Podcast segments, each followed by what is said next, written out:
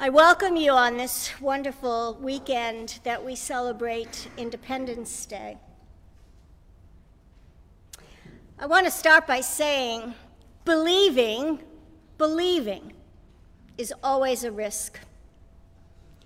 It takes courage to believe in something, like the good news, when there is all this pain and death and violence and hate speech that goes on all around us, if not sometimes even reflected in our own thoughts, in our own words, and perhaps even in our own actions.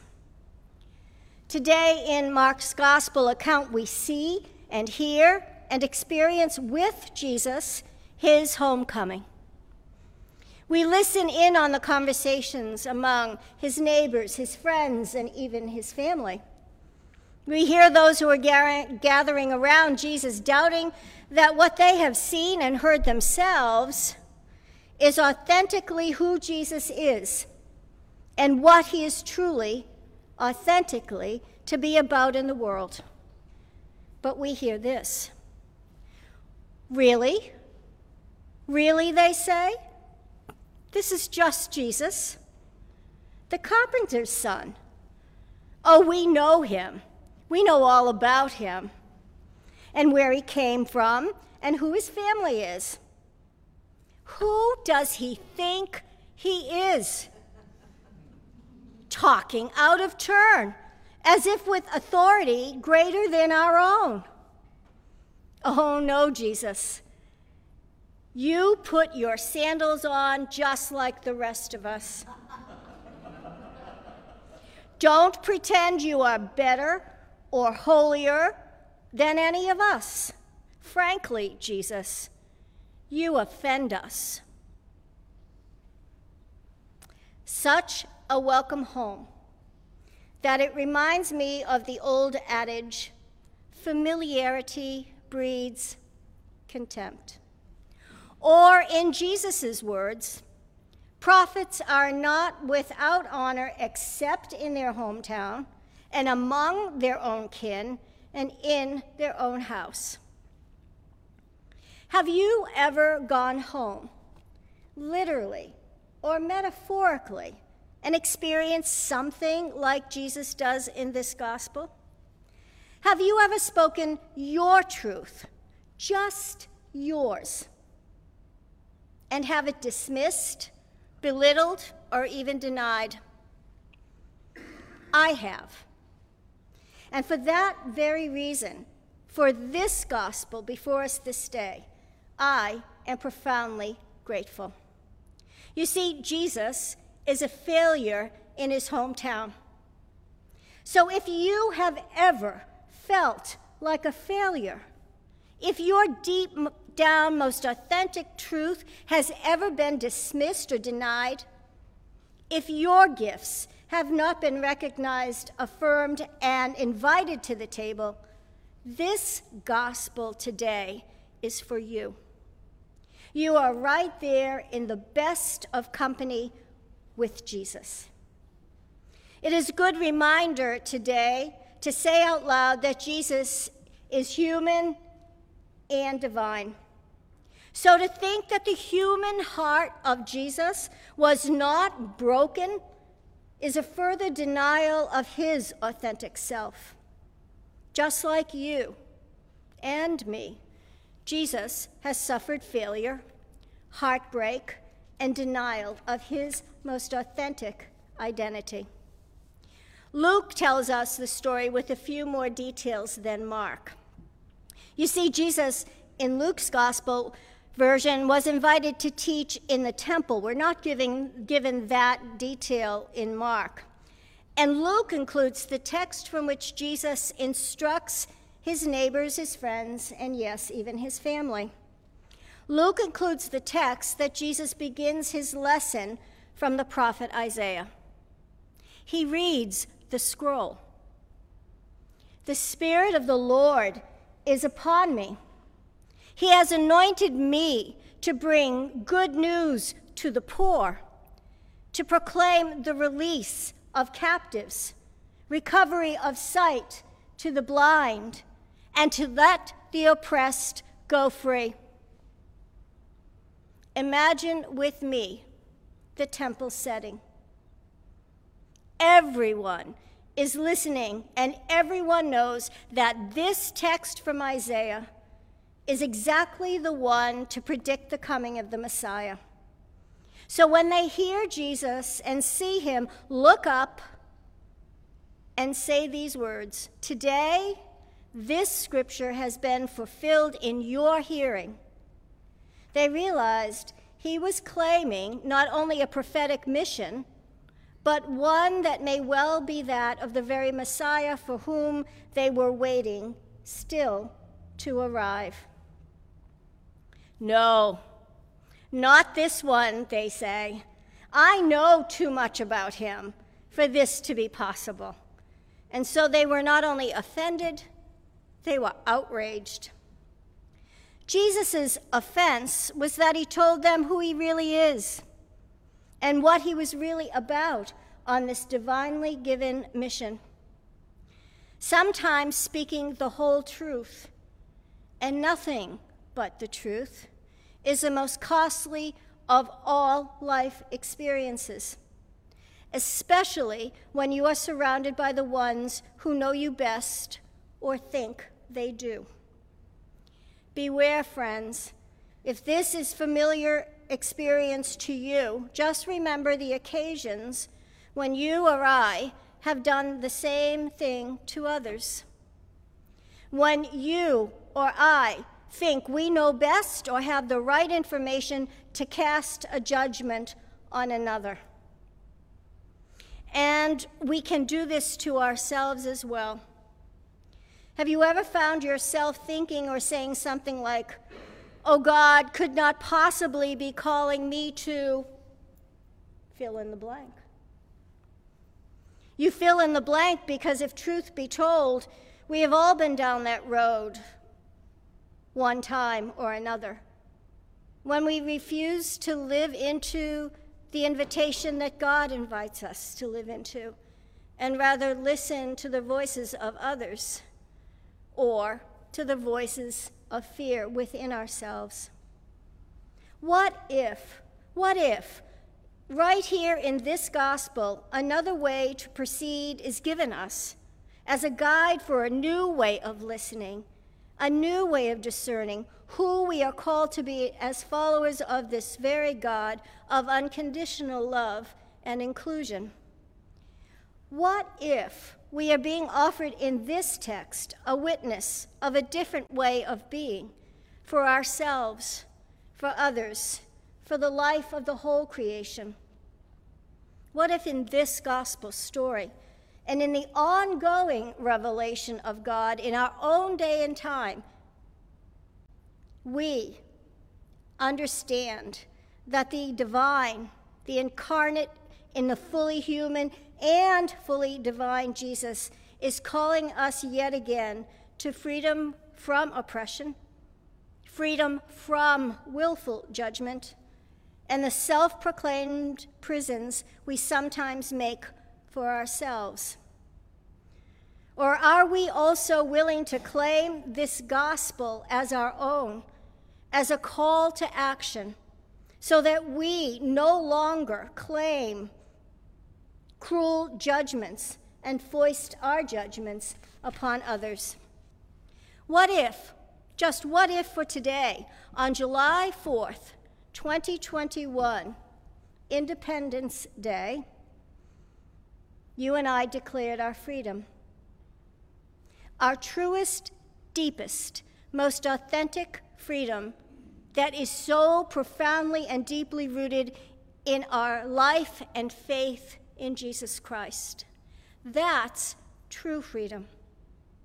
Yes, believing is always a risk. And believing becoming action on a part and on the part of others for their freedom always comes at a cost.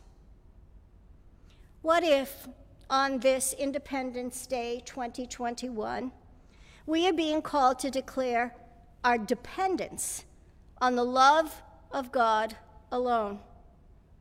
And what if we believe this call to action, to mission the, in the name of Jesus Christ, is nothing about being independent from others? God knows in the unfolding freedom that we have now, post and well, not really post pandemic, but where we are situated right now, we have learned the long, hard, painful lesson of interdependence. We are asked as people of faith to bring that lesson into our life and action on behalf of others in the world. We are wholly interdependent, not only for the sake of our lives, but for the sake of the lives and the lives in all of creation. Mark tells us that the disbelieving family, friends, and neighbors had an enormous, enormous impact on Jesus. He states it pretty clearly. And he could do no deed of power there. And he was amazed at their unbelief. Imagine this Jesus, fully human, fully divine, faced into an unbelieving gathering of folks that had such a huge impact on him that he could not do any deed of power.